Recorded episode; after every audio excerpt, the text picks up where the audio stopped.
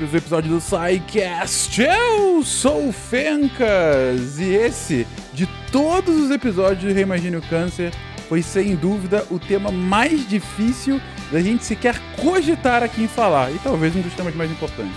Gravando diretamente de Palmeira dos Índios, aqui é Daniel Almeida e nem sempre é uma questão de prevenir ou remediar. Às vezes é só uma questão de promover o conforto. E aí, gente, aqui é Gabriel falando de Salvador, Bahia. E médicos quando que sanat, saepe lenit et semper solatium est curar às vezes, aliviar outras e cuidar sempre. Ai, Gabriel, pode parar. Oh, sabia que Que chique! Pô, pegou a minha frase aí, não. Eu tava, por isso eu tava aqui cantando a bola. Eu fiz, ai, tomara que o Fencas me chame primeiro, tomara que o Fencas me chame primeiro, tomara que. Ai, desculpa. Foi, foi alfabético, Yara. Você agora, inclusive. Olá, pessoal. Quem fala é Yara, diretamente de Jabuticabal, São Paulo.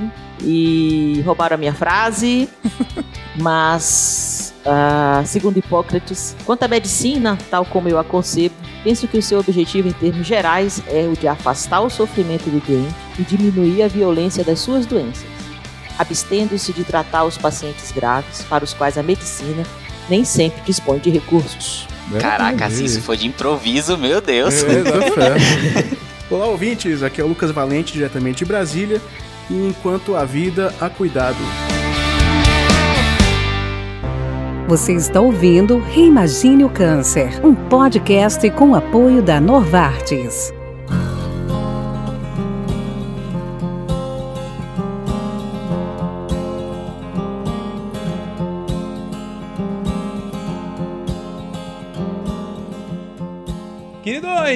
Voltamos, voltamos a essa série maravilhosa, o Reimagine o Câncer, essa série especial em que a gente aborda diversas facetas sobre o câncer, o seu fenômeno, o câncer como uma, um, um, uma, realmente um fenômeno humano já hoje, as diferentes formas que ele se manifesta, as diferentes formas que a gente trata dele. Uh, e nessa continuada parceria, e já muito bem quista parceria com a Novartis, a gente chega aqui agora para falar sobre cuidados paliativos. Porque por mais avançada que seja a medicina, por mais informados que a gente esteja, uh, por por mais preparados que a gente possa estar com relação a essa doença, essa doença tão difícil, por vezes simplesmente a, a, forma que a gente tem que lidar com ela é, como a gente já colocou aqui na introdução, melhorar a qualidade de, de, vida do paciente. E é sobre esse assunto bem difícil, mas ao mesmo tempo super importante, que a gente vai falar aqui hoje. Vamos falar sobre cuidados paliativos. Gente, desde quando que a gente fala sobre isso? Digo, é, é, qual é o momento em que a gente institucionaliza uma conversa para falar, ok, gente, tem vezes que a gente tem que uh, é abdicar do tratamento ou uh, mudar o foco para que de fato pense mais na qualidade de vida daquele momento do que num tratamento de longo prazo? Afinal, como que a gente pode definir e como, como que a gente começou a conversar sobre cuidados paliativos? Bom, Fencas, a gente pode, assim, falar sobre qualidade de vida do paciente, é, sobre conforto. Isso, até como a Yara trouxe na, na, na introdução, é uma coisa que sempre se discute na medicina, mas muito no campo das ideias. É, isso muito por conta da, do avanço tecnológico mesmo. Na medicina é, era um caráter meio que 880. As pessoas ou elas morriam da doença em pouco tempo, a, as doenças se arrastavam por pouquíssimo tempo, a expectativa de vida era baixa ou a pessoa era curada. Então não existia uma perspectiva de ficar com a doença durante muito tempo é, ou viver com é, sequelas ou coisas assim intratáveis durante muito tempo. Então os cuidados paliativos eles começam a serem discutidos meio que com um, um desequilíbrio é, da medicina mesmo, no sentido de, de, de, expectativa de vida e de cura. Então a gente tem três fenômenos que a gente pode é, ver assim no século XX que mudaram muito a perspectiva de sobrevida e de, de cura da medicina. Que é o envelhecimento da população, e aqui no envelhecimento da população a gente tem, por conta de medidas de saneamento básico, vacinação, tudo isso faz a população ficar mais velha e com a idade, a gente já discutiu várias vezes, é natural, é natural, natural não é bem uma palavra, mas é esperado que aumentem a chance de desenvolver condições como o próprio câncer. Então, câncer está muito relacionado com a idade. Então, pessoas mais velhas, populações mais velhas, vão ter mais pessoas com câncer na nossa, na nossa na nossa sociedade.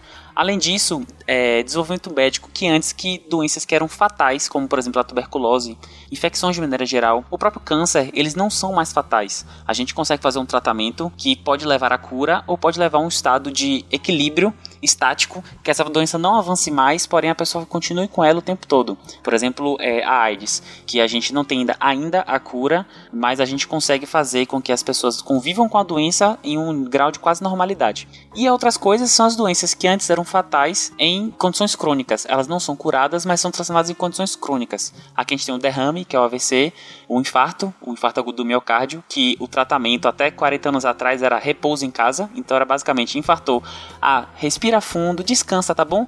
Só faz isso. E a pessoa morria em 3 meses com insuficiência cardíaca. Hoje a gente tem cateterismo, angioplastia, é, revascularização, então essas pessoas conseguem conviver com a doença com muito mais tempo.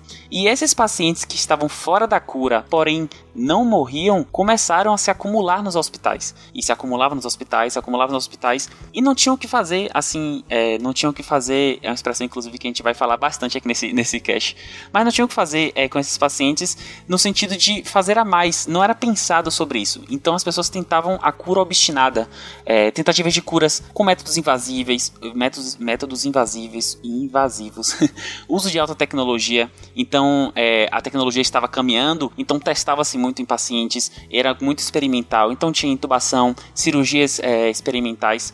E essas abordagens que ou não resolviam nada ou eram exageradas e desnecessárias sempre levavam ao sofrimento, sempre levavam à incapacidade, sempre levavam a um estresse muito grande e não resolvia o problema. E não tratava um sintoma que eu me arrisco a dizer, e talvez Valente consiga, possa afirmar isso, que eu acho que é o sintoma e a coisa na medicina que é mais ignorada no mundo, porém uma das mais importantes, a gente está percebendo isso cada vez mais, que é a dor.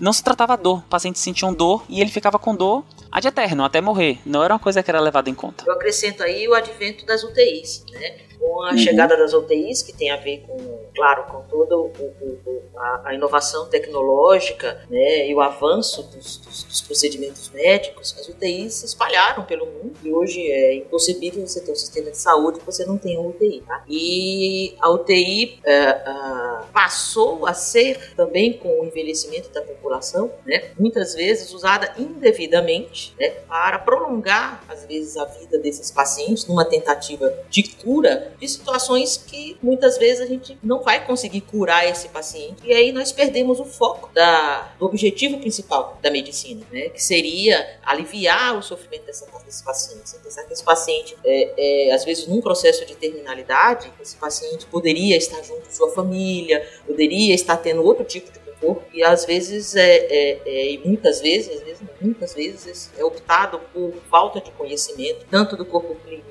né, do médico como às vezes da própria família colocar esse paciente na UTI em que ele fica alheio isolado sem o contato da família ele vai ser sedado ele vai ser intubado às vezes só prolongando um sofrimento tá? sem dar a devida atenção às reais necessidades desse paciente e às vezes não é necessariamente né vai ver adiante, um cuidado físico no sentido de um ventilador ou uma droga vasoativa, mas cuidado com a presença dos familiares, alívio da dor, né? Um, criar uma independência desse paciente, que possa viver bem ou conviver bem ou o melhor possível com a sua condição. É, isso que o Gabriel falou, isso é bem verdade, cara. Tinha uma época, houve uma época que a gente em que a dor fazia parte do quadro, né?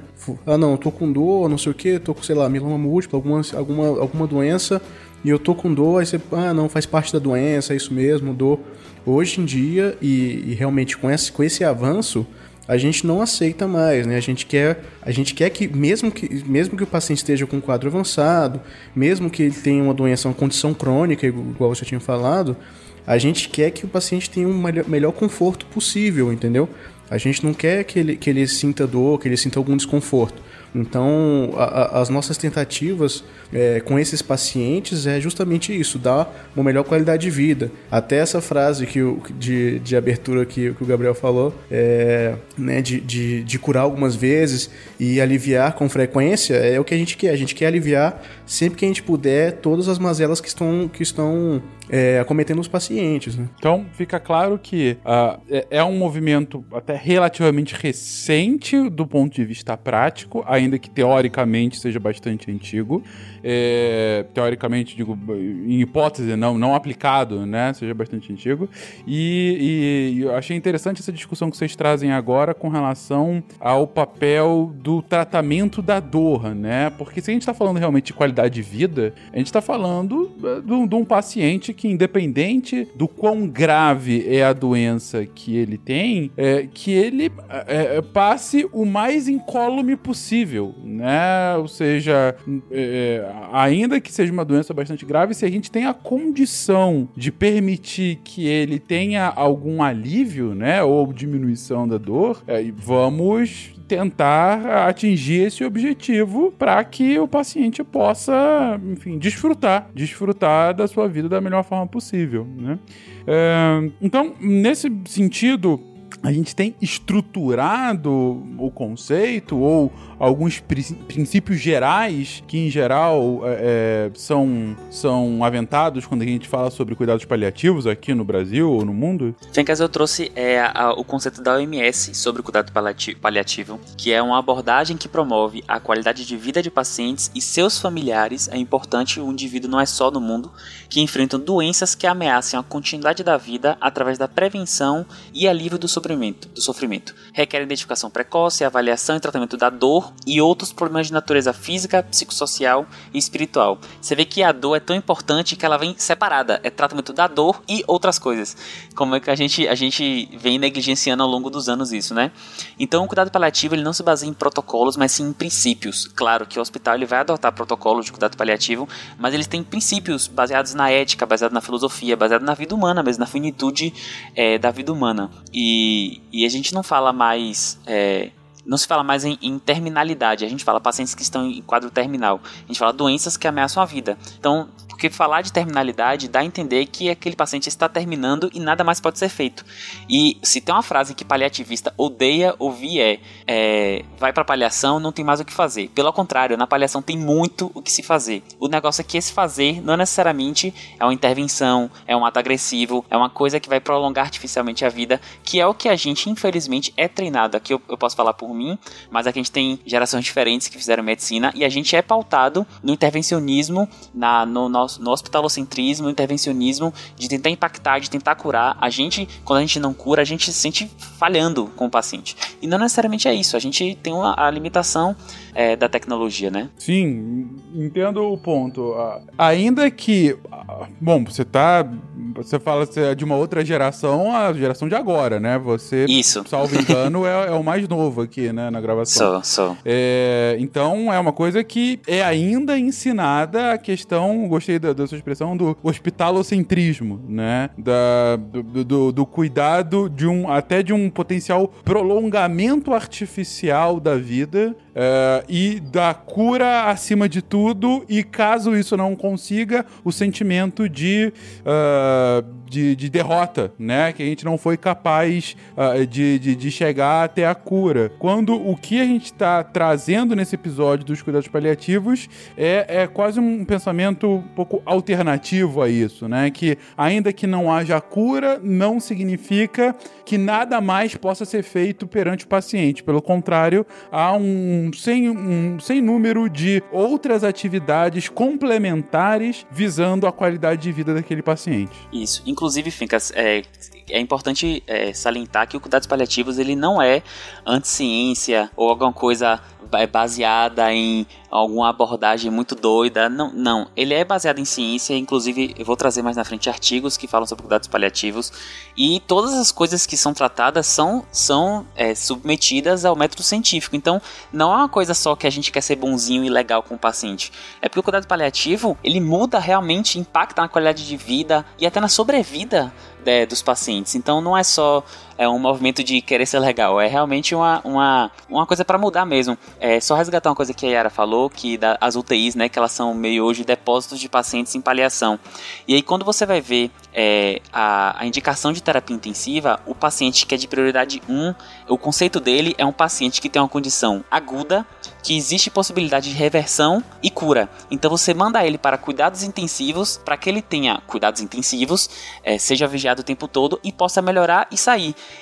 E o que a gente está fazendo hoje, e vai mudar e está mudando, é o oposto. A gente está mandando para o UTI os pacientes que não são coisas agudas, são coisas crônicas, que não tem mais perspectiva de tratamento, tratamento modificador de vida, e a gente manda para UTI para. É, pode parecer uma expressão feia, mas é. A gente manda para UTI para morrer. Manda para morrer num lugar que não desliga a luz, que faz barulho, que tem tubo na garganta, que tem um milhão de acessos, que tem exame duas vezes por dia.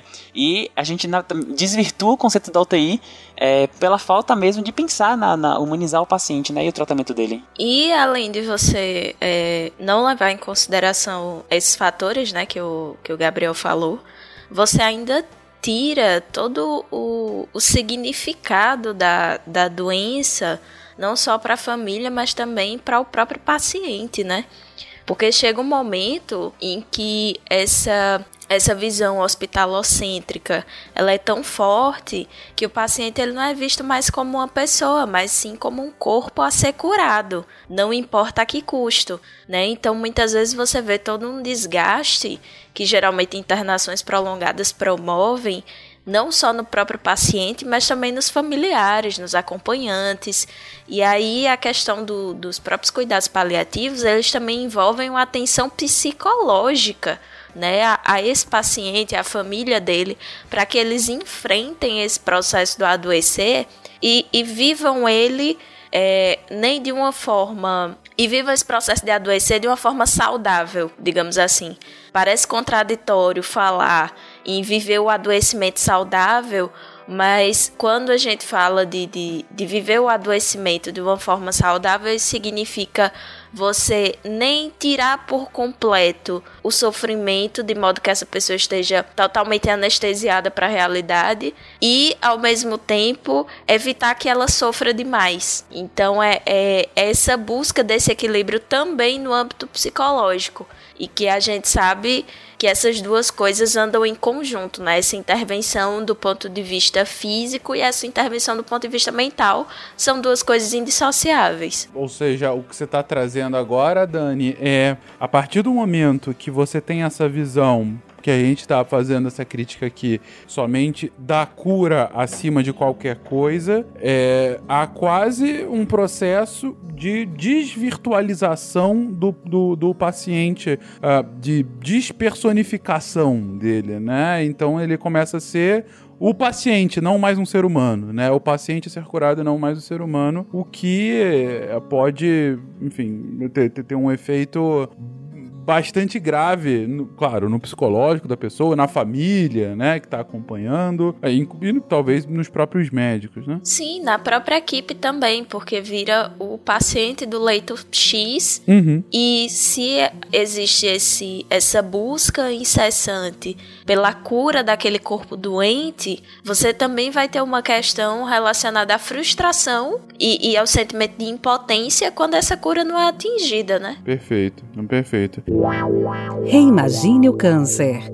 Bom, mas o, o, o, que a gente estava comentando agora há pouco, né, o Gabriel trouxe a questão, uma questão importante. A gente está falando de cuidados paliativos, mas também não é somos bonzinhos porque somos bonzinhos, né? Não é, é queremos só fazer o bem acima de qualquer coisa e dane-se cuidados médicos e ciência. Eu só quero ver o paciente bem. Não. É, há uma ciência por trás disso e há um processo, há um, há um método por trás disso, né? E era justamente é, é esses princípios, esses métodos, essa lógica que a gente começa a discutir agora. Uh, você comentou também agora há pouco a lógica da OMS, né? O, a, a, definição que a OMS traz de cuidados paliativos. Tirando o fato da, OMS, da OMS ser um, algum tipo de complô comunista para levar o globalismo para o mundo, é, eu, eu, te pergunto, que princípios então a, a gente consegue é, comentar que, que norteiam a questão dos cuidados paliativos, gente?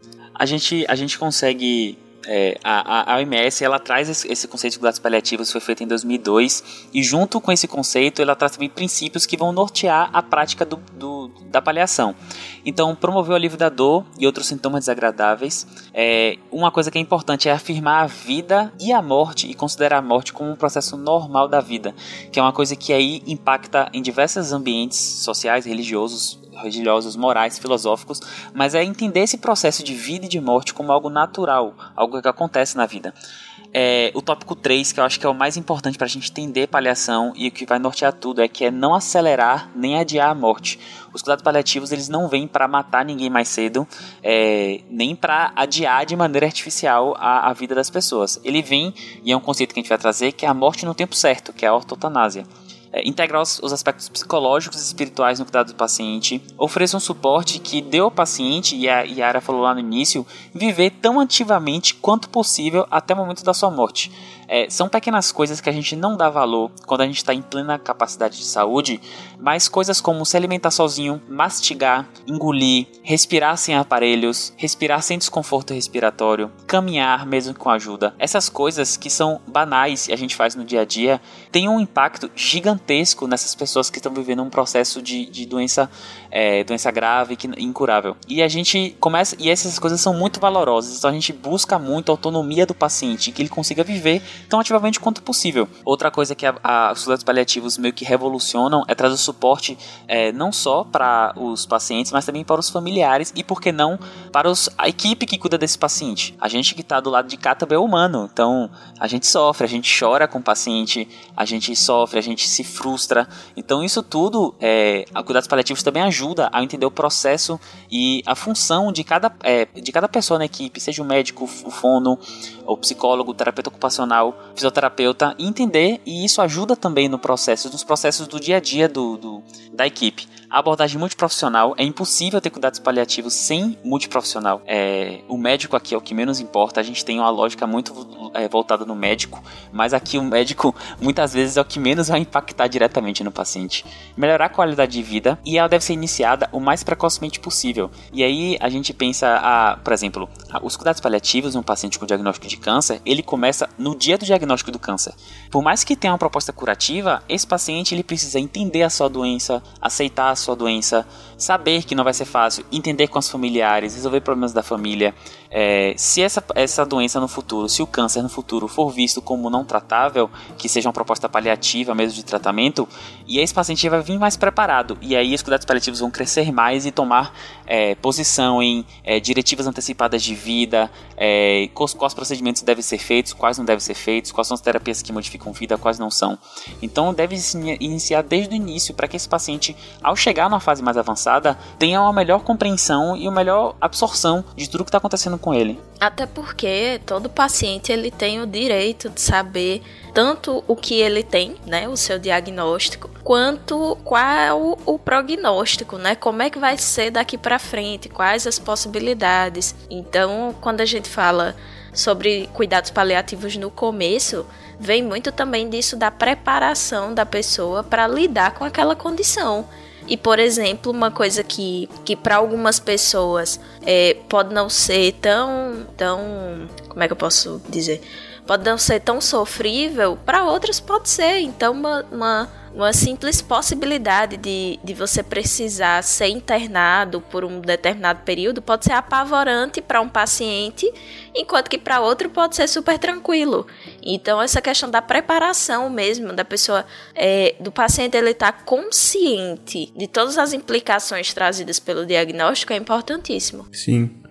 Vocês é, já ouviram aquela, aquela metáfora do rio, da travessia do rio? Não. Não, não acho que tem, não. Tem, tem um livro que se chama Mortais, que ele, o, o autor se chama Atul Gawande, e ele fala sobre uma, uma metáfora que um oncologista faz com os pacientes é, oncológicos, e, e fala justamente sobre, essa, sobre uma travessia de um rio. Então ela, ela compara como se fosse como se a doença fosse o rio e você e o paciente está de um lado da margem e ele tem que chegar no outro, no outro lado da margem antes que anoiteça. Então assim o paciente ele se conhece e, e ali a cuidadora a médica, né, o, quem estiver cuidando do paciente, ele é especialista, ele conhece o rio, né? Então assim tem vezes que o rio ele é tão ele é tão tão tão pequeno que você pode falar, você até fala pro paciente, não, pode pular, que eu garanto que você vai chegar no outro lado da, da margem sem nem molhar os pés. Às vezes o rio ele é, ele é mais largo, ele tem partes que são mais, são mais rasas e mais profundas, e você fala, ó, você vem por esse lado aqui, você vai molhar um pouquinho aqui seus pés até, até a altura do joelho, mas eu garanto que você vai chegar do outro lado. Mas tem alguns casos em que o rio ele é bem mais largo e mais profundo e você não sabe se o paciente sabe se, se esse paciente vai saber nadar, se como é que está a condição dele, a condição de, de, física, se ele vai conseguir atravessar. E, que, e assim, você, você dá, dá, dá a, a opção de que se ele vai querer atravessar o rio ou não. Se ele não quiser atravessar o rio, não tem problema. Você, eu vou estar tá aqui, vou dar as mãos para você e a gente vai ficar nesse lado da margem até o anoitecer mesmo. Então, assim, é nessa hora que você, é, a partir do momento que, que, igual o Gabriel falou, que você tem um diagnóstico do câncer, você vai, vai falar do rio para o paciente, vai, vai falar as, as, opções. Se ele não quiser atravessar, não quiser passar pelo tratamento, também não tem problema. Eu vou estar aqui com você segurando sua mão, fazendo o possível para que você tenha a melhor estadia possível.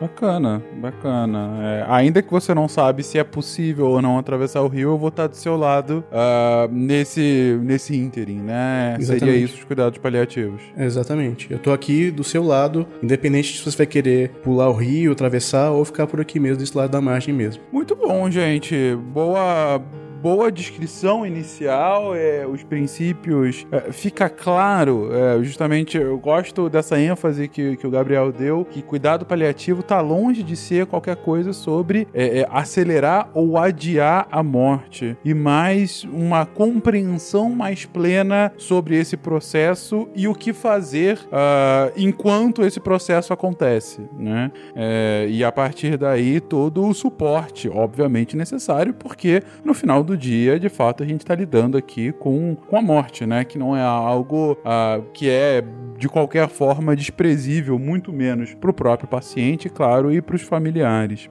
Uh, e aí, o que chega a, a, a, uma das principais, dos principais pontos de, vamos colocar aqui, polêmica, né, relacionada a essa pauta, que é o quão ético e o quão amparado legalmente é uma escolha nesse sentido. Digo, é, a gente tá gravando isso no meio da maior pandemia que espero vamos viver nessa geração. Eu espero não viver nada próximo disso enquanto a gente estiver vivo. É, sem dúvida é a maior pandemia do, do último século, né? É, faz 100 anos que não tem algo desse tamanho. E um dos pontos recorrentes que a gente ouve nessa pandemia é justamente o trabalho fantástico que vocês, médicos, estão fazendo é, para salvar, acima de tudo, a vida dos pacientes, a vida uh, daqueles que são infectados e que vão parar no hospital. É, então, ao mesmo tempo que a gente está sob a égide desse trabalho incansável que vocês têm agora, pelo menos nesses últimos seis meses, com essa pandemia e, claro, com todo o resto, aqui a gente está falando sobre um processo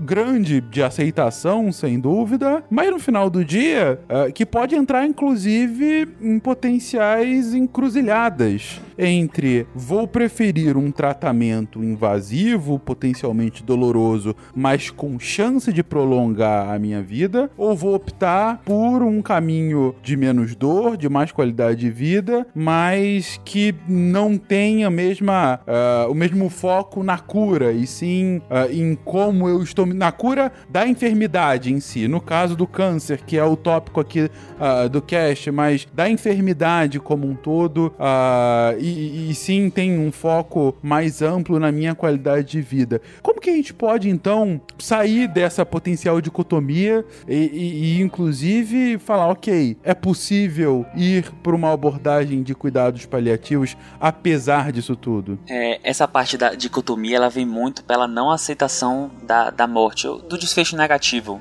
A gente, inclusive, fala muito desfecho negativo como eufemismo para a morte na medicina. Uhum. E aí, é, eu gosto sempre de trazer uma parte da arte que é o, o Caronte, que é o barqueiro de Hades, né? Que leva as, as almas pro pro, pro mundo dos mortos. E eu queria que o, o, o, ouvinte que tivesse um computador jogasse, fizesse a experiência de jogar Caronte Art no Google e veja sempre como ele é retratado. É, eu coloquei aqui uma na pauta que é uma travessia de Alexander Litovchenko, quem quiser procurar. Mas sempre que vocês acham essas imagens do Caronte, você vê ele levando as almas e existe uma bacia de pessoas clamando, é, sejam alguns que estejam desesperados, sejam alguns tentando puxar as pessoas de volta do barco da morte sendo que é uma coisa que é impossível de acontecer. a, a morte ela é um processo irreversível. A, o, a, a morte acontece, a finitude da vida ela chega. E é a, a maior dificuldade e todas as dicotomias que a gente embate é não entender como a morte é um processo fim único que acontece na vida e que acaba com ela. A gente não consegue, a gente, como eu falei no início, é treinado desde o início a ver a morte como um inimigo. Tipo assim, esse aqui, essa luta aqui, eu venci, eu ganhei da morte, uma vida para mim, essa aqui eu perdi, uma morte para morte. Então, e aí no final do dia a gente faz o balanço, olha, eu ganhei dois e perdi três, sendo que não é assim. A gente não faz esse balanço e esse e entender que os que a gente salvou, ótimo.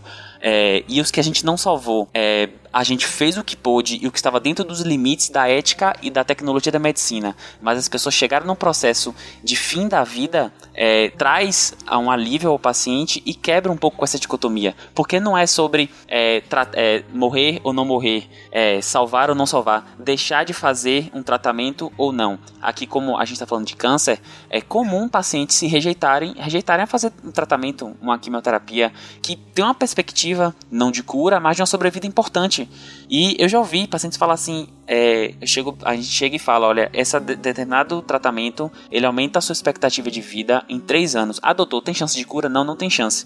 E o paciente chega para mim e fala: e por que que eu vou fazer?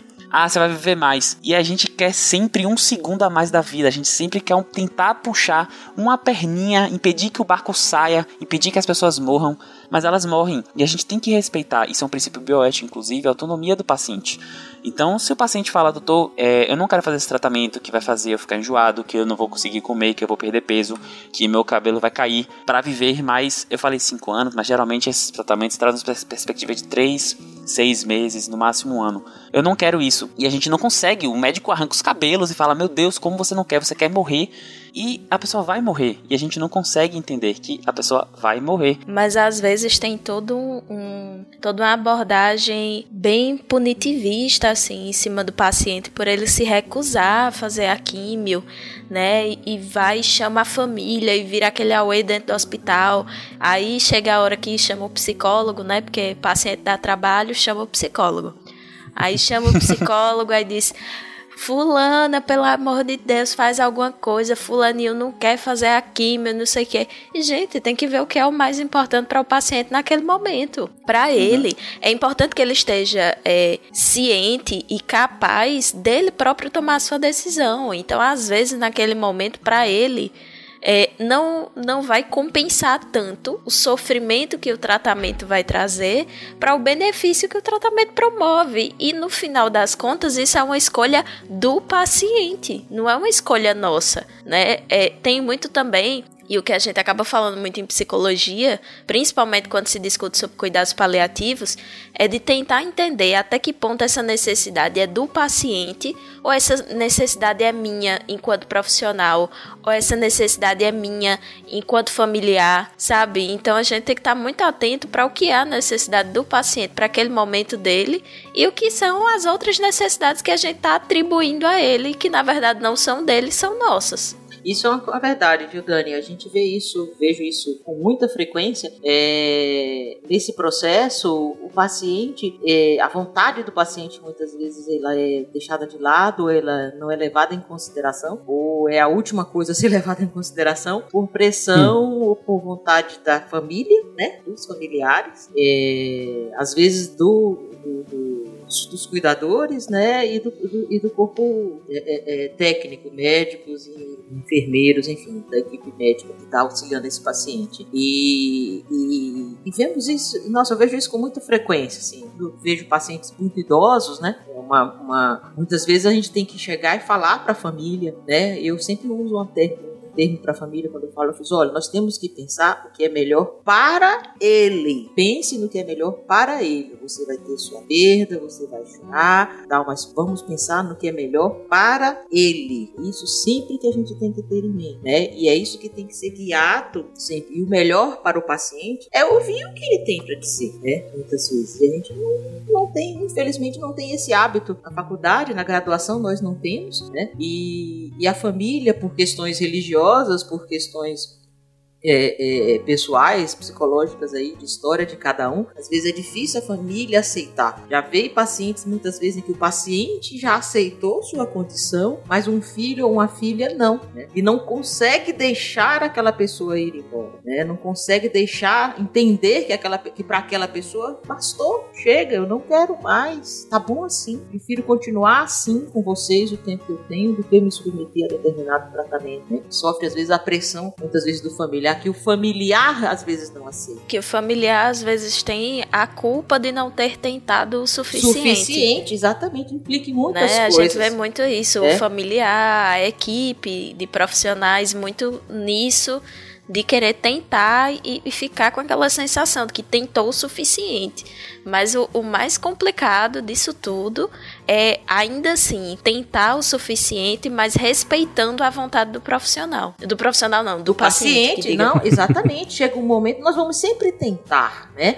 Acho que sempre vamos tentar. Agora, é entender esse limite, esse ponto, né? De onde, onde você começa a fazer mais mal do que bem. E é nessa Cara. hora que o, que o paciente precisa ser, ser, ser ouvido, né? É, é, vejo também essa incapacidade, essa falta de treino. Os próprios médicos, nós estávamos conversando um pouco antes de conversar a pauta, né? Que começamos um programa de cuidados paliativos no hospital aqui da cidade. E antes de começar, fizemos tudo, começamos a fazer o programa e tal, a gente chegou à conclusão que assim, a gente precisava primeiro falar sobre isso para os médicos, para os médicos do corpo clínico, né? porque muitos não sabiam, ou se sabiam, eles tinham uma ideia errônea, errada do que tinha. E, e, muitos pacientes, muitas vezes, que, que é, é, desciam para a unidade de tratamento intensivo, né? Você faz, mas meu Deus, esse paciente está aqui, porque quando você vai conversar com a família, às vezes a família fez, não, doutor, eu não quero que entube ele, não, né? Eu não quero que faça nada, não, já sofreu demais. Meu Deus, mas esse médico não conversou com essa família? Uhum. Ou seja, viu, só, viu apenas a condição desse paciente, ah, não, é uma insuficiência respiratória e tal, não tem que descer para UTI entubar. Né? Como o Gabriel falou, às vezes a gente vê apenas uma parte de todo o quadro, né? Você não vê o quadro todo.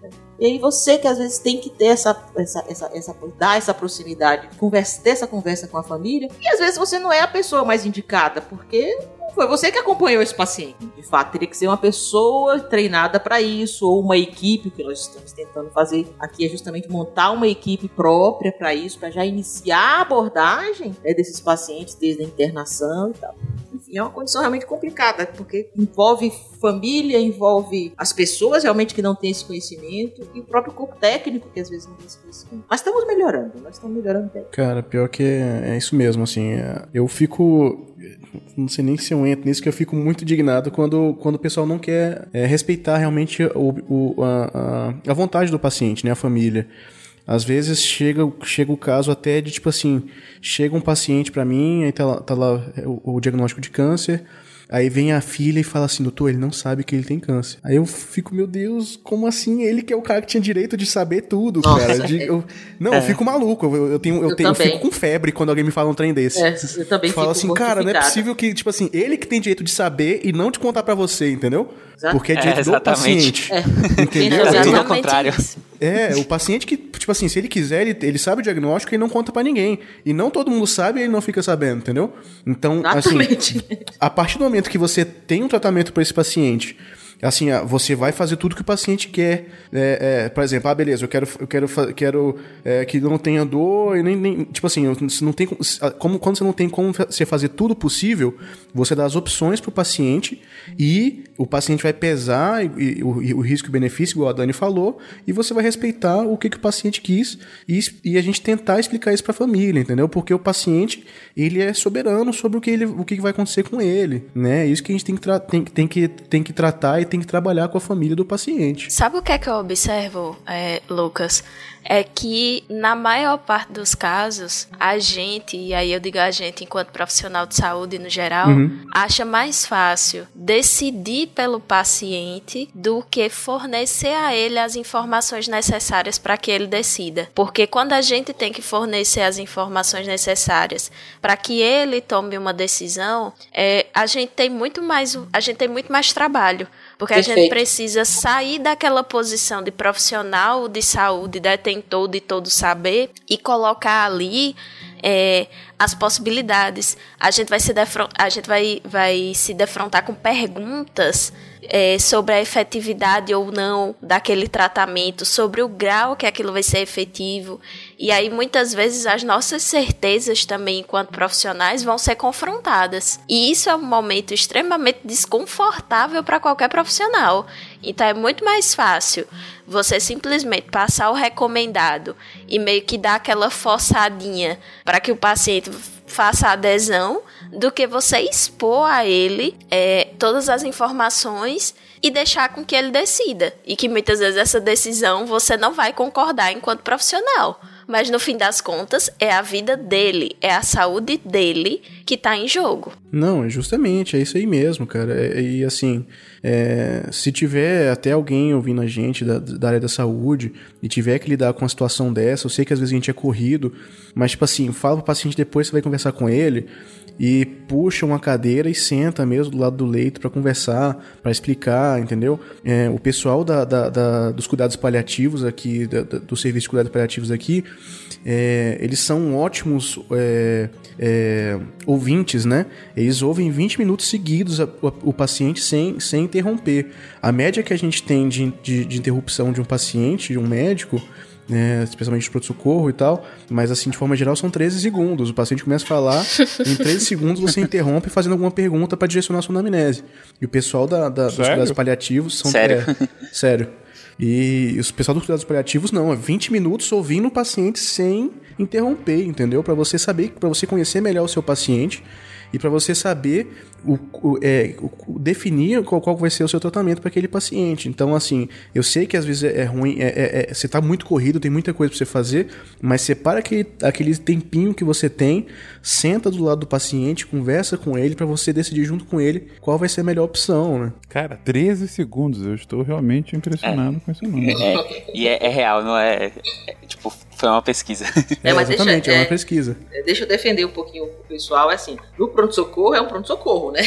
Não, sim, lógico, não, com certeza. Sim. É. Com certeza, mas a gente já, é- já é acostumado a já fazer isso, né? Já o fazer paciente, isso, Ah, exatamente. co- né? o que, que você tá sentindo? Ah, em 1913 eu, tinha, eu comecei a andar. aí você, não, mas tá- e agora? Tá- aí você já interrompe pra você direcionar, né?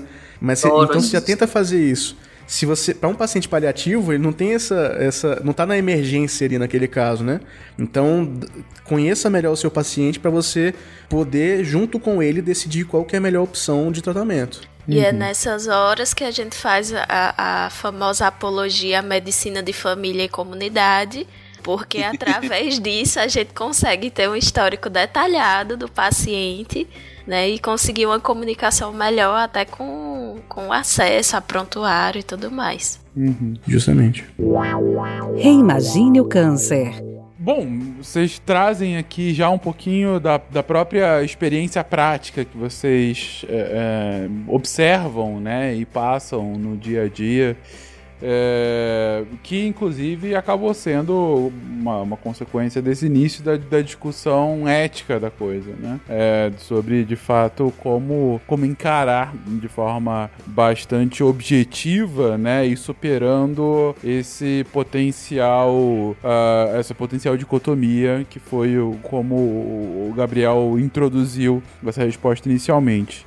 É, mas do ponto de vista legal, gente, é, há algum tipo de, de, de problema é, potencial que isso pode causar ao médico, né? Que, que, vamos colocar aqui entre aspas, permite que isso venha a acontecer. Ele pode de alguma forma ah, ter algum, algum tipo de ah, perseguição, mas se não por parte da justiça, por parte de algum conselho ou coisa do gênero, ou não, ou é algo já aceito, já consolidado, enfim, com, com os devidos cuidados. Fencas, nessa parte, sempre que a- aborda morte, né? Morte morte de uma pessoa, tem que entrar a parte legal e a parte ética. Primeiro a parte ética, mas mais importante, o que vai definir é a parte legal. Uhum. E a gente divide o processo de morrer em três é, tipos, em três nomes, que na verdade são classificações, que é a ortotanásia, a eutanásia e a distanásia. Uhum. Provavelmente todo mundo já ouviu falar da eutanásia, Sim. que é um termo que a- às vezes aparece no jornal, porque em outros países é legal, já adiantando no Brasil, é ilegal a prática da eutanásia, ela é uma conduta infração ética e conduta ilegal pela legislação brasileira.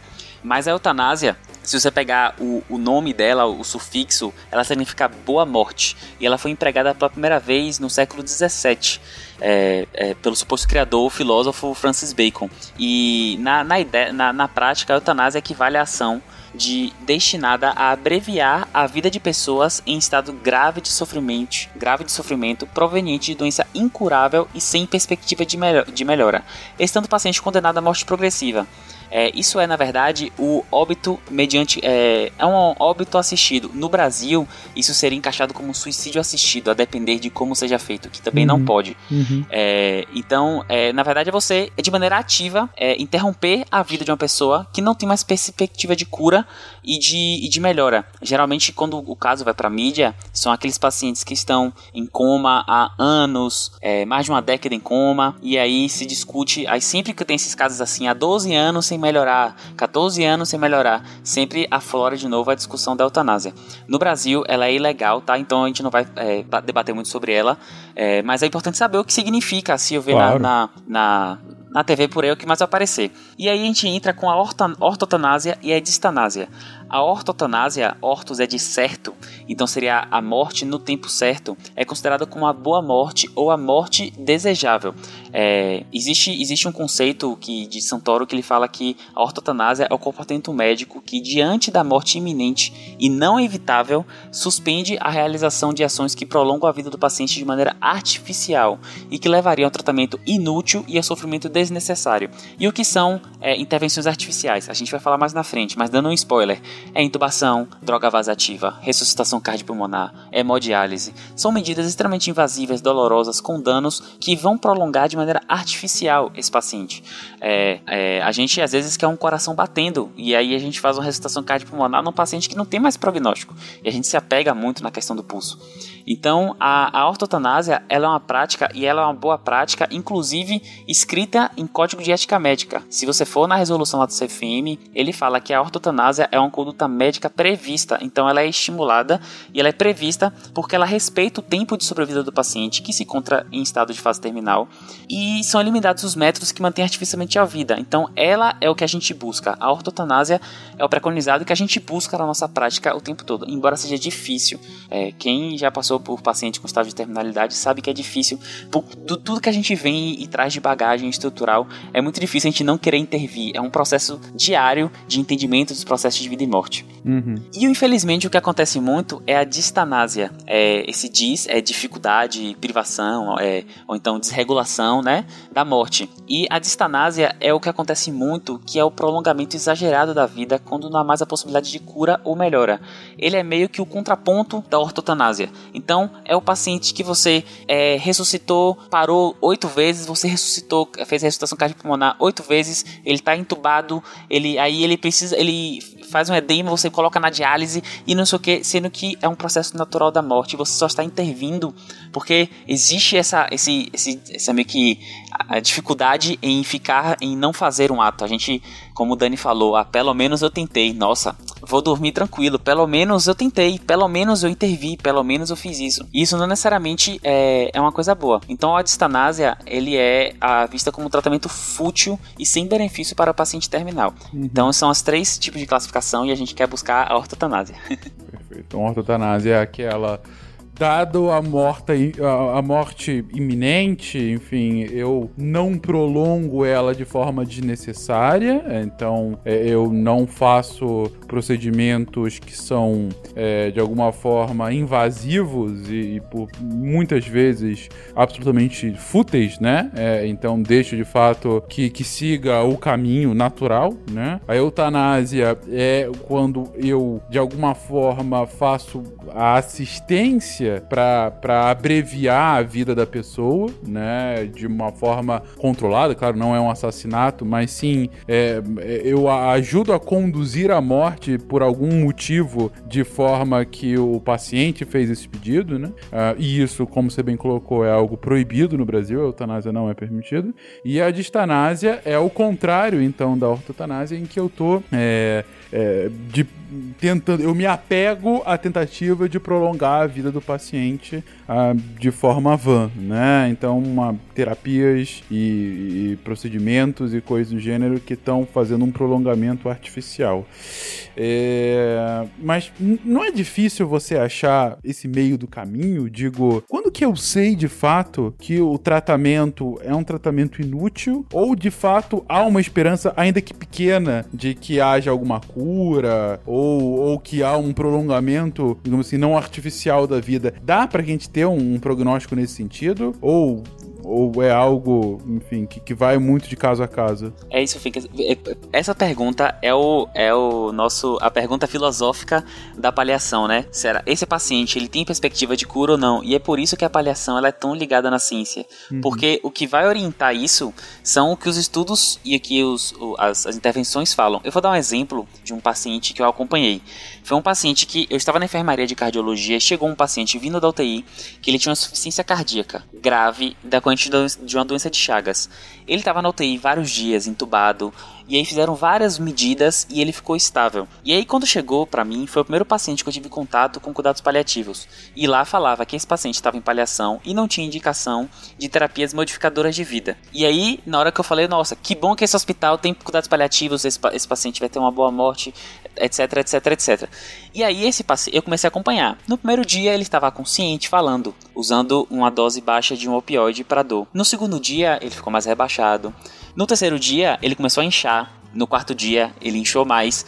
E aí o médico, que ou o assistente, ele começa a ficar incomodado, porque a gente acha que, e aqui na, no, no, texto fica muito bonitinho, assim, a gente falar, nossa, ah, cuidados paliativos, não, é, medidas não, não, não prolongadoras de vida artificial. Só que quando você vê esse paciente, você pensa, poxa, esse paciente aí, eu vou mandar para hemodiálise, ele tá com muito volume, eu vou fazer, é, aí eu lembro que a hemodiálise não, eu falei assim, poxa, mas nenhum diurético, e aí o médico, o professor falou para mim, Gabriel, insuficiência cardíaca, diurético é terapia modificadora de vida? Não, não é. Então não vamos fazer. Quais são os medicamentos modificadores de vida? É esse aqui, esse aqui, esse aqui, esse aqui. Então, esse, esses aqui ele vai continuar usando, mesmo com a doença, é, uma doença que tem, que a gente sabe que vai é, ter o seu fim em pouco tempo, ele vai continuar usando esses medicamentos. Mas o diurético não é modificador de vida. Existem diversos estudos que não modificam a vida. Então a gente não vai usar diurético nesse paciente. E isso é um incômodo, me gerou um incômodo, um, um desespero é, interna muito grande, porque eu falava, meu Deus, eu tô vendo o paciente morrer na minha frente e não fazer nada. E aí vem exatamente o ponto do cuidados paliativos. Então esse paciente, ele morreu, é, ele não morreu em casa, ele morreu na enfermaria, mas ele morreu com a esposa do lado, ele se despediu de todos os filhos, ele não estava entubado, ele não teve desconforto respiratório e ele morreu, na, ele morreu né, na enfermaria. E a gente sabia que ele ia morrer porque a gente sabe que naquele nível de fração de injeção, para aquele coração, para aqueles tipos de alterações elétricas, ele não, não tinha não tinha prognóstico. E aí entra os conhecimentos científicos, técnicos aplicados em cuidados paliativos. E aí eu fiquei pensando comigo, se eu mandar esse paciente para hemodiálise, eu consigo retirar esse líquido dele? Talvez ele não faça uma congestão pulmonar por causa de líquido? Poxa, talvez. Mas aí eu tenho que fazer hemodiálise, eu tenho que furar o paciente, eu tenho que deixar ele imóvel numa, numa cadeira, aumenta a chance de riscos. Será que esse paciente faz uma congestão? Ah, vou entubar poxa, eu garanti mais um dia de vida, talvez, dois dias de vida, talvez, com a máquina soprando é, ar no, no, peito dele. Mas ele teria que ir pra UTI. E realmente é difícil, Fincas, não é fácil. A pergunta que você fez não é fácil. E alguns pacientes são mais fáceis de a gente entender. É, os pacientes de câncer, por exemplo, são mais. É, a, a, linha às vezes é mais clara pra gente, porque a gente, por exemplo, em casos metastáticos, daquele tipo de câncer, a gente sabe como funciona a evolução. Para outras condições clínicas é um pouco mais difícil, de fato. Mas pro câncer, é, as linhas são mais delimitadas. É difícil, não é fácil não. Mas é, identificar isso é justamente a, o que faz o. É, é justamente o treinamento, inclusive, existe residência em cuidados paliativos, é o que faz a, a residência, o treinamento do paliativista, identificar os pacientes que têm uma doença incurável, progressiva, que vai findar em morte, e uma doença que pode ser reversível. É, não é fácil, não. É, eu falo isso aqui, eu falo muito, eu defendo cuidados paliativos, mas quando você está na sua frente é bem difícil de identificar. Nossa, é muito punk. Uhum, Entendi, entendi. E é, imagino o, o quão complexo é. ah, e assim, por mais que a gente tá- esteja tentando, claro, trazer o assunto ah, e até naturalizar um pouco a discussão, eu entendo absolutamente o porquê dessa. dessa é, de- de- do quase tabu do tema, né? Pra, pra muitas. pra uma discussão acadêmica, menos acadêmica, uma discussão mais prática, né? Você colocou aí no início, Gabriel, que ah, ainda temos essa, essa lógica muito hospi hospitalicêntrica, né? De. Uhum. é, é, mas assim, ao mesmo tempo eu consigo entender o porquê, de fato. É, é- é tanto de um ponto de vista mais institucional, né? ah, quanto de um ponto de vista pessoal do, do médico. É, é justamente ante esse, esse dilema que você passou na prática, né? Ah, de, Será que fiz mesmo tudo que eu precisei? Porque no final do dia é a vida da pessoa, né? É, Isso. mas, mas enfim, ainda assim é, é uma discussão a ser feita, né? E, e como você está trazendo aí, o objetivo sempre é tentar, baseado em premissas científicas, entender o que de fato é, é, tende a ser um tratamento realmente efetivo para melhoria, cura a- a- ou prolongamento natural da vida do paciente, ou é apenas uma, uma, um alongamento artificial sem qualquer chance ah, de, de, de cura ou melhoria, e pelo contrário, diminuição do bem-estar dele, né? Achar esse ponto ótimo baseado em evidência científica é, é então o, o grau do, do- dos cuidados paliativos, né? Isso. E também fica, como o Dani falou, a, a, a- a responsabilidade da decisão é compartilhada com o paciente. A Sim. gente fala que a gente é, instrui, fornece autonomia ao paciente para você compartilhar decisões com ele. Tem uma colega minha que ela fala: Eu quero morrer na UTI, entubada, eu quero que me ressuscite mil vezes. Ela fala: Eu quero que faça tudo possível. É mesmo? Aí eu falo pra ela que. Ela fala, eu quero tudo, meu filho, dedos e tubos em todos os orifícios, que é uma expressão clássica na medicina. Faça tudo comigo. Ela fala isso. E aí a questão é. É, ela tem o direito de buscar essa cura obstinada pra ela, se isso vai fazer bem pra ela, entendeu? Depois de toda a discussão, toda coisa. A, o cuidados paliativos, ele não impede, assim, assim, não, não, não vou lhe, não vou lhe entubar, não vou lhe fazer hemodiálise. Você quer fazer hemodiálise pra você sentir? Não, não vou fazer. O cuidados paliativos é a perspectiva de trazer a, a se o paciente, se for desejo do paciente, discutido e sem indicação de não fazer. Então não é que são, não são coisas excludentes, sabe? As intervenções podem ser feitas ainda, de acordo com a discussão com o paciente, em prontuário, com consentimento.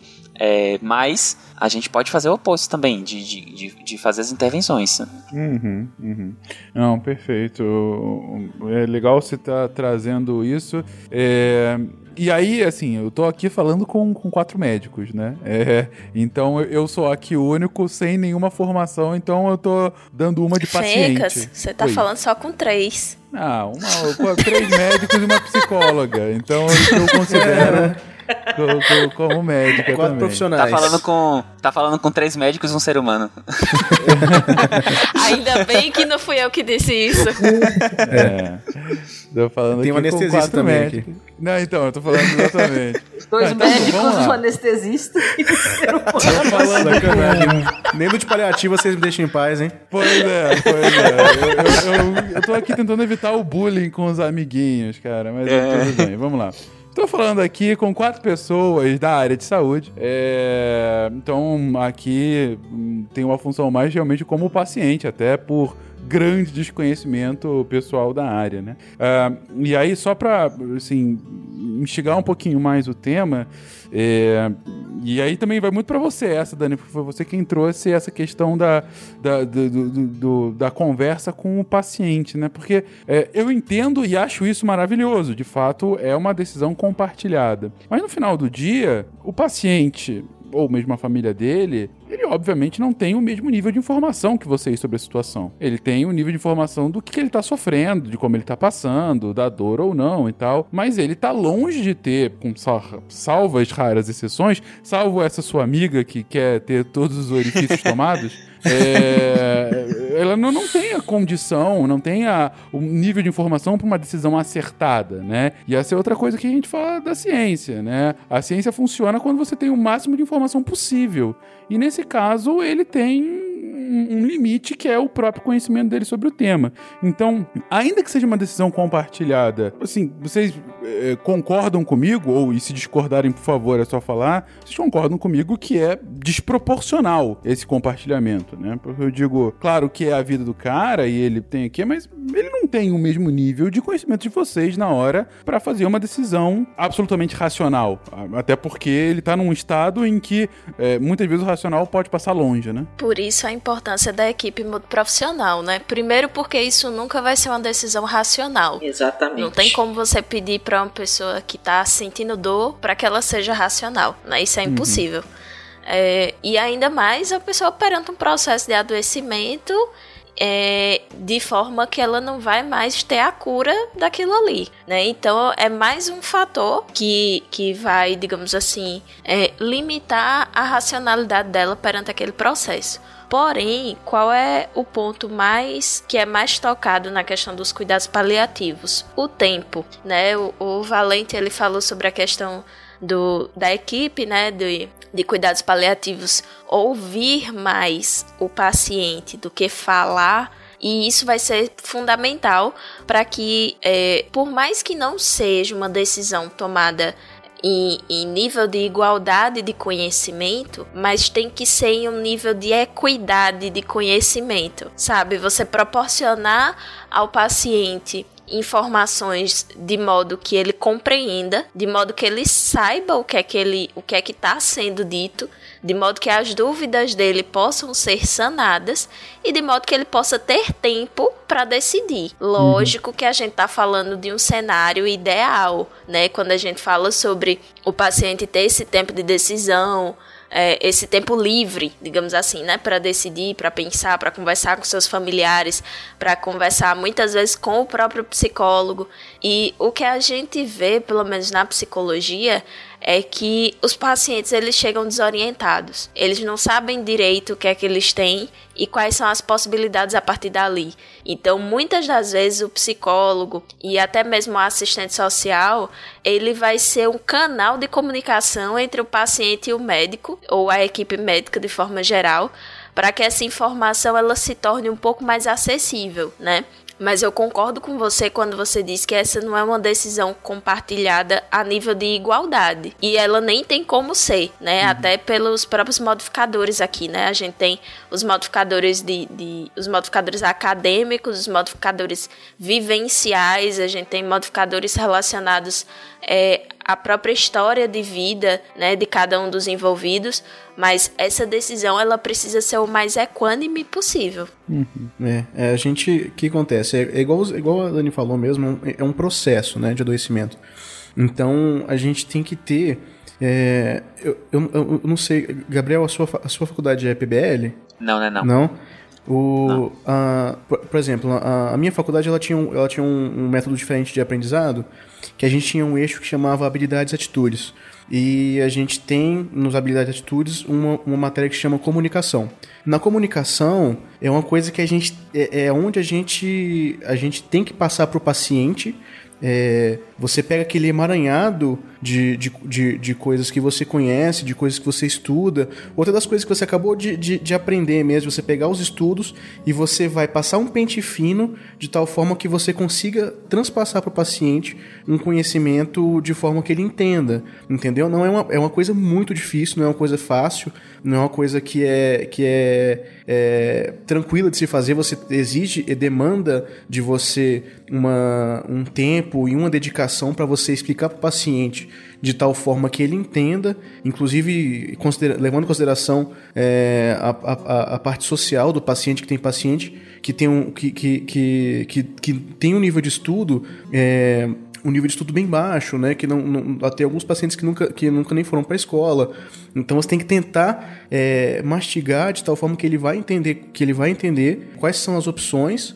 dos tratamentos, entendeu? Você com, junto com a equipe multiprofissional, você demonstrar para o paciente que o que você quer é o melhor para ele, entendeu? Para o paciente, para que a relação entre médico e paciente, entre médico entre paciente e equipe seja uma relação muito harmoniosa, para ele, para que ele, ele é porque assim muito paciente chega inclusive já achando que que, sei lá, a gente tá numa máfia é, farmacêutica e tal, que quer fazer as coisas para sei lá, ganhar dinheiro.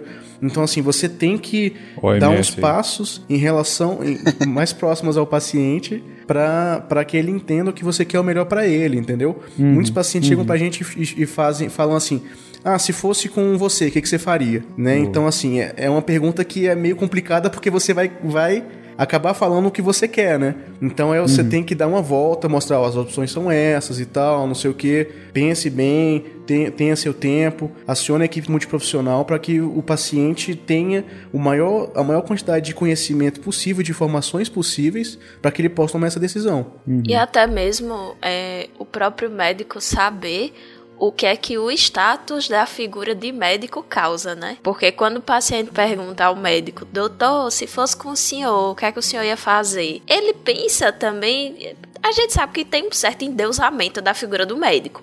Então, se o doutor deixa escapulir o que é que faria para ele, então o paciente vai pensar o quê? Gente, eu não tenho é, tanta qualificação assim para decidir. Deixa que ele decida por mim. E nem sempre isso é o ideal. Né? Eu tava lembrando aqui de, de alguns casos que já foram debatidos na minha época de graduação, quando a gente tava falando sobre cuidados paliativos, de que enquanto tem pacientes que preferem delegar a função de decisão a outras pessoas, seja a equipe médica, seja familiares, existem pacientes que vão ser o completo oposto e que vão querer ter a total autonomia do seu processo de adoecer. Então, é muito também da própria equipe saber saber do, do efeito que ela tem sobre o paciente, né? Do que é que aquelas recomendações que ela tá dando vão causar no paciente. Uhum. Não, perfeito. É, Não, obrigado pela resposta, gente. Realmente era o que eu tava aqui imaginando e, enfim, mas... Mas é difícil, cara. Não, imagino, mas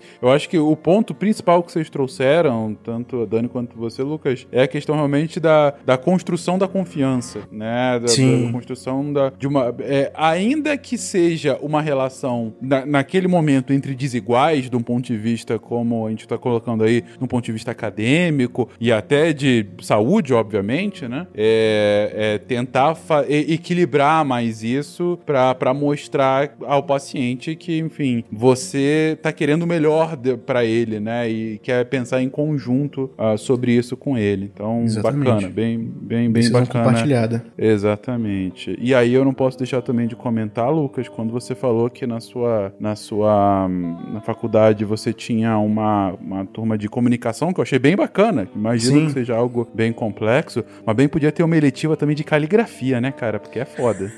Ah, Menino, realmente, viu? Porque eu sofria pra ler os prontuários. Pronto, falei. em pleno século 2020 devia ter computador em tudo quanto é canto. Falei. Exatamente, falou mesmo. Olha, Fencas, eu vou falar uma coisa. A letra do médico, eu não tinha uma letra. Eu tinha uma letra legível.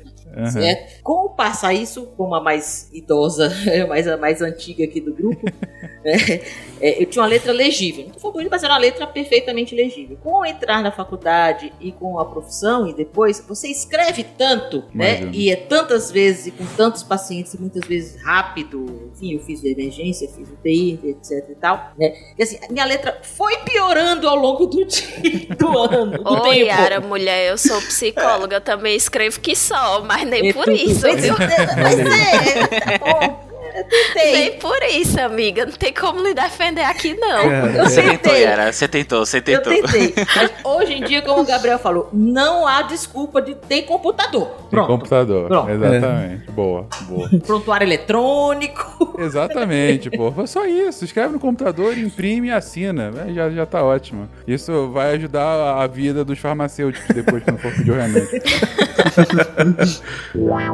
Reimagine o câncer.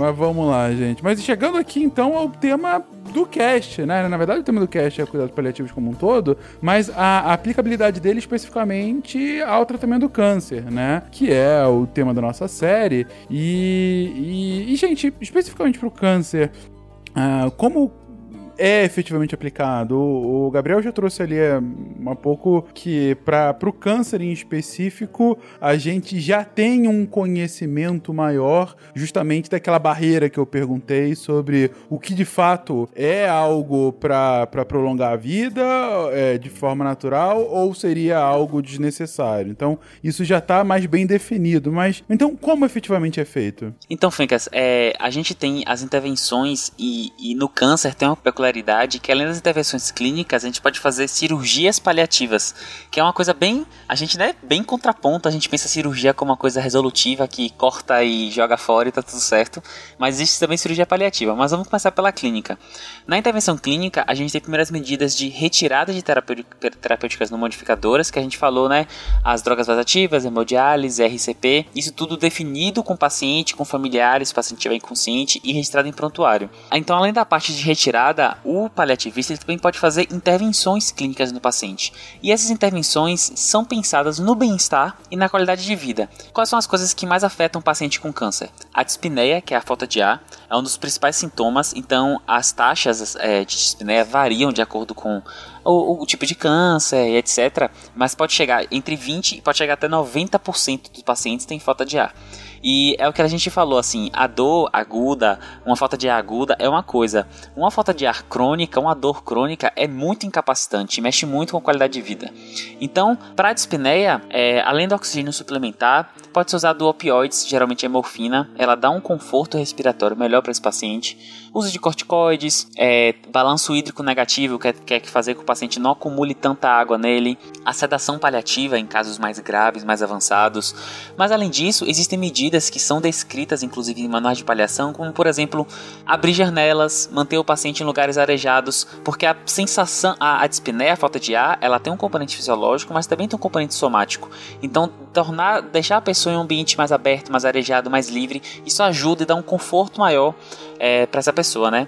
Além da dispneia, a dor, que a gente já falou, e a dor chega a ser 80% dos pacientes com câncer experimentam dor, e a dor do paciente com câncer, é, Valente pode falar melhor que eu, mas é, são pacientes que sentem dor forte e é uma dor específica, né, do, do, do o paciente que tem é, a dor do câncer, ele é um paciente bem peculiar na, na dor dele, são uhum. dores fortes, constantes, e nesses pacientes a gente pode lançar mão da terapia multimodal, analgesia multimodal e outras drogas é, sedativas, é, identificar com a causa da dor para tentar tratar, é, apoio psicológico, né? Além do controle da dor, os, os, pacientes, os pacientes com câncer eles desenvolvem ansiedade, é um processo natural, né? Entender tudo isso, absorver tudo isso e podem é, desenvolver até depressão Inclusive, existe uma forte correlação entre dor e depressão. Então, esses pacientes podem usar ansiolíticos, antidepressivos, é, psicoterapia. Além desses, desses, desses três mais importantes, assim, os mais prevalentes, que é a falta de ar, a dor e a, ansio, a ansiolítico, ou, a ansiedade e depressão, existem também os outros sintomáticos, como, por exemplo, é, controle de vômitos, remédios para quem está é, constipado, não consegue fazer cocô, é, remédio para febre. São sintomáticos que dão uma melhor qualidade de vida. Então, existe uma gama de remédios que a gente pode usar é, para pacientes em cuidados paliativos, que não é só, ah, vamos deixar lá e vai morrer. Não é só isso. A gente pode intervir muito nesse paciente para melhorar a vida dele. Além das intervenções clínicas, a gente tem as intervenções cirúrgicas, que é a cirurgia paliativa. Essa cirurgia ela não tem proposta curativa. A gente sabe que muitos do, dos cânceres, cânceres eles são tratados com a ressecção total do, do tumor. Então, câncer de próstata, tira-se a próstata. Câncer de fígado, tira-se parte do fígado. Câncer de intestino, tira-se parte do intestino. Quando se é possível. Mas muitas vezes esse câncer ele já não tem uma proposta mais curativa. Geralmente isso acontece em processos de metástase, que não adianta mais você tirar o órgão inicial, porque o, o câncer já está espalhado. É, e aí isso varia muito de câncer para câncer. Existem até cânceres que têm proposta cura, cânceres que têm proposta curativa mesmo com metástases, mas isso é um, é um, é um tipo muito específico. Mas, enfim, a cirurgia paliativa ela vem para aliviar sintomas que o câncer causa. Geralmente esses sintomas são obstruções. Então, alguns exemplos. Um paciente que tem um, um, um câncer de próstata, que já tem metástase pulmonar óssea e que está obstruindo essa uretra. E foi o que eu falei lá no iníciozinho, que tem coisas que a gente não dá valor, é, que são coisas do cotidiano e que começam a ficar muito importantes. Uma delas é urinar. Então, conseguir fazer xixi sem muito esforço é uma coisa que muda muito, impacta muito no, nos pacientes. Geralmente são pacientes idosos, né? E aí, esses pacientes eles falam assim: Nossa, doutor, tô conseguindo fazer xixi. E aí, o, muda o semblante da pessoa porque ele está conseguindo fazer xixi. E aí, essa, essa cirurgia, ela não visa mais arrancar a próstata e curar. Então, como é que ela é feita? Ela não é um corte invasiva, ela é feita através da uretra e ela é chama de ressecção transuretral. Você entra por, pela uretra e você raspa ao redor para retirar a próstata e com isso desobstruir a, a passagem do xixi. É, e aí a, e aí fazer esse paciente urinar. Nesses, nessas cirurgias, a ideia é retirar o mínimo possível para conseguir o máximo de efeito. Então a gente vai tentar causar menos impacto nesse paciente e mesmo assim ele ter uma melhora. Outro tipo de cirurgia obstrutiva pode ser as cirurgias intestinais, pacientes com obstruções intestinais, bridas, né, que é quando o intestino ele fica meio coladinho um no outro. Ele pode ser também abordado cirurgicamente para tirar essas partes e, enfim, e, e ter um, um, trânsito intestinal mais, mais normal, às vezes conseguir até defecar. Outra coisa, fazer cocô é muito importante. Gente, as pessoas é, são coisa cotidiana e que tem muito impacto nesses pacientes. É, é assim, é, é, é uma situação que quando se vê de fora é até pitoresca, porque são horas e horas pessoas discutindo na sala como fazer o paciente fazer cocô. Para você ver o quanto impacta você ter um paciente que não consegue fazer coisas básicas, né? Porque quando a gente fala, ah, vou fazer as minhas necessidades. Quais são as suas necessidades? Xixi e cocô. E aí você tem um paciente que ele não tá conseguindo fazer isso e tá tendo a qualidade de vida dele indo pro ralo, assim, né, gente? Porque se você já teve prisão de ventre qualquer dia desse, você sabe que dói que causa desconforto e que a gente não diz que fulano tá enfesado quando fulano tá de mau, mau humor à toa, né? Sim. Esse enfesado tem uma origem. E eu já vi algumas vezes, não foram foi um ou dois pacientes, mas alguns pacientes idosos, às vezes pacientes mais simples, mas enfim, pacientes que assim têm a possibilidade de fazer uma cirurgia, curativa ou não, uma cirurgia de um câncer do intestino, em que a perspectiva é depois da, da cirurgia ter que colocar uma, uma colostomia, né? Que é, que é você colocar a colostomia, você é, é, a porção terminal do intestino que você tira não vai ficar mais ligada ao ânus, certo? Você coloca na parede abdominal e ali coloca um saquinho, né? Uma bolsa de coleta e as fezes vão sair por ali, né? E você desobstrui o intestino do paciente, as fezes vão sair, mas só pelo fato dele não evacuar, ou seja, não fazer cocô, paciente diz: Não, eu não quero isso. Uhum. Eu não vou fazer. Não vou fazer uma cirurgia para ficar com uma bolsa né, de fezes pendurada aqui, mesmo que às vezes já vi algumas vezes. Como é importante, como a Dani falou, é, é, é fazer as nossas necessidades básicas. São muito básicas mesmo, mais do que a gente pensa: xixi e cocô. Pois é, o paciente que tem a dor oncológica, ele é um paciente que ele, ele tem, ele realmente ele, ele tem um tipo de dor especial, né? Porque a gente tem vários tipos de dor, né? É, mas o paciente que tem as, as dores relacionadas ao câncer, a gente a, a gente começa a lançar mão de vários vários adjuvantes é, analgésicos, né? Então a gente vai usar tanto os opioides, que são os mais fortes, quanto a gente vai começar a usar algumas outras medicações é, que vão auxiliar no, no, processo de dor crônica. Então, assim, nesses pacientes, a gente, às vezes, o que acontece? O, o, o, o, tipo de, de, de, analgésico mais forte que a gente tem é o opioide, né? O, o que, que vai a morfina, fentanil, codeína. E esses pacientes começam a desenvolver uma resistência às medicações, então eles precisam de doses cada vez maiores. E às vezes a gente tem que fazer até um rodízio das medicações que a gente está usando, pra, porque eles vão se acostumando a essas, essas medicações, né? Então, nesses pacientes, às, às, às vezes a gente lança mão de, de alguns bloqueios especiais também, entendeu? Às vezes a gente vai, vai na parte de dor, de tratamento de dor, às vezes na parte da anestesia, a gente pode até fazer mesmo um bloqueio na parte do nervo que está, que está ali doendo, entendeu?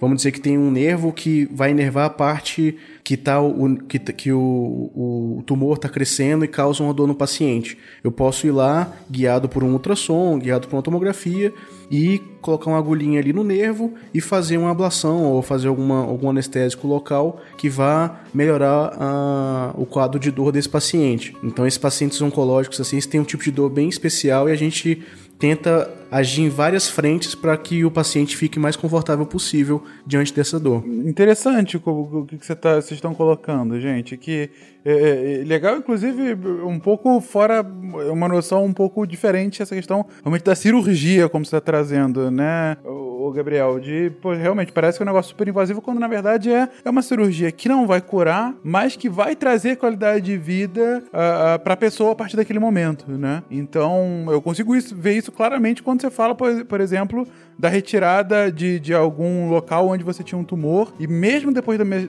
da metástase, você está tirando aquele lugar que continuava causando dor para a pessoa, né? Ou algum tipo de desconforto grave, né? Então você está impedindo que isso volte a acontecer, ainda que não seja efetivamente uma cura, né? Inclusive tem, tem algumas cirurgias, Fincas, que elas inclusive sequer elas cortam o tumor, mas sequer retiram todo o tumor. Uhum. E o mais clássico disso é neurocirurgia, por exemplo, claro. porque o tecido que está embaixo é muito nobre. E a, a, eu vou entrar, eu vou abrir a, a cavidade craniana, o crânio da pessoa, uhum. e eu vou ressecar parte do tumor para aliviar sintomas, Sim. mas eu não vou tirar o tumor todo. E assim, é, as pessoas, quando você para pra pensar, né, poxa, você faz um procedimento tão invasivo para retirar, você nem tira o tumor todo, mas é porque não tem proposta curativa. Então, tirar o tumor todo só corre o risco desse paciente ficar é, perder fala, perder sim, sim, visão sim. e tal. E é interessante como, como, como é, é essa dicotomia aí de cirurgia, que é o cara super curativo, intervencionista, mas que está servindo a uma proposta do bem-estar e conforto do paciente, não necessariamente para cura. Bom, uh, como a gente comentou, é, é, um assunto bastante complexo, né, do ponto de vista, é, porque ele acaba mexendo muito com a nossa emoção sobre o que, que a gente está falando aqui. A gente está falando sobre é, é tratamentos realmente para é, deixar com que pacientes que tenham uma, uma chance de cura reduzida ou já inexistente para que eles possam ter uma qualidade de vida melhor. Então é, é, sempre complexo tratar de um assunto assim, mas ainda assim, justamente por tão complexo que é, a importância, a importância da gente de reforçar essa mensagem para que isso, para que fique claro, primeiro, a existência dessa preocupação, preocupação científica sobre cuidados paliativos, né? Uh, e, e, a sua aplicabilidade, né? A sua aplicabilidade uh, tanto na teoria quanto na prática, uh, por mais como a gente está batendo muito na tecla, como a gente bate muito na tecla nessa série como um todo, né? Que não seja um assunto fácil de se lidar. Muito, muito pelo contrário. Mas de qualquer forma, a, a gente espera sinceramente que as discussões aqui feitas possam ter contribuído uh, para o entendimento do ouvinte sobre a questão e para o debate como um todo, a gente possa passar é, a, essa mensagem dos cuidados paliativos, seja para alguma família, esteja passando por isso por agora, ou para alguns médicos que possam estar tá com as mesmas preocupações que a gente trouxe aqui, enfim, para que a gente consiga é, cada vez mais, consiga aprofundar ainda mais no tema e consiga mais uma vez utilizando a ciência fazer com que isso fique é, um debate, ainda que seja extremamente emocional, traga um pouco de racionalidade e de evidência para que possa melhor direcionar as nossas decisões. Enfim, é, agradeço o, aos ouvintes pelo tempo aqui cedido e mais uma vez, como sempre, a gente agradece aqui o apoio da Novartis para poder trazer essa série tão importante aqui pro Portal Deviante, pro SciCast. Um beijo para todo mundo e até a próxima. Tchau, gente. Tchau, tchau. Tchau, tchau.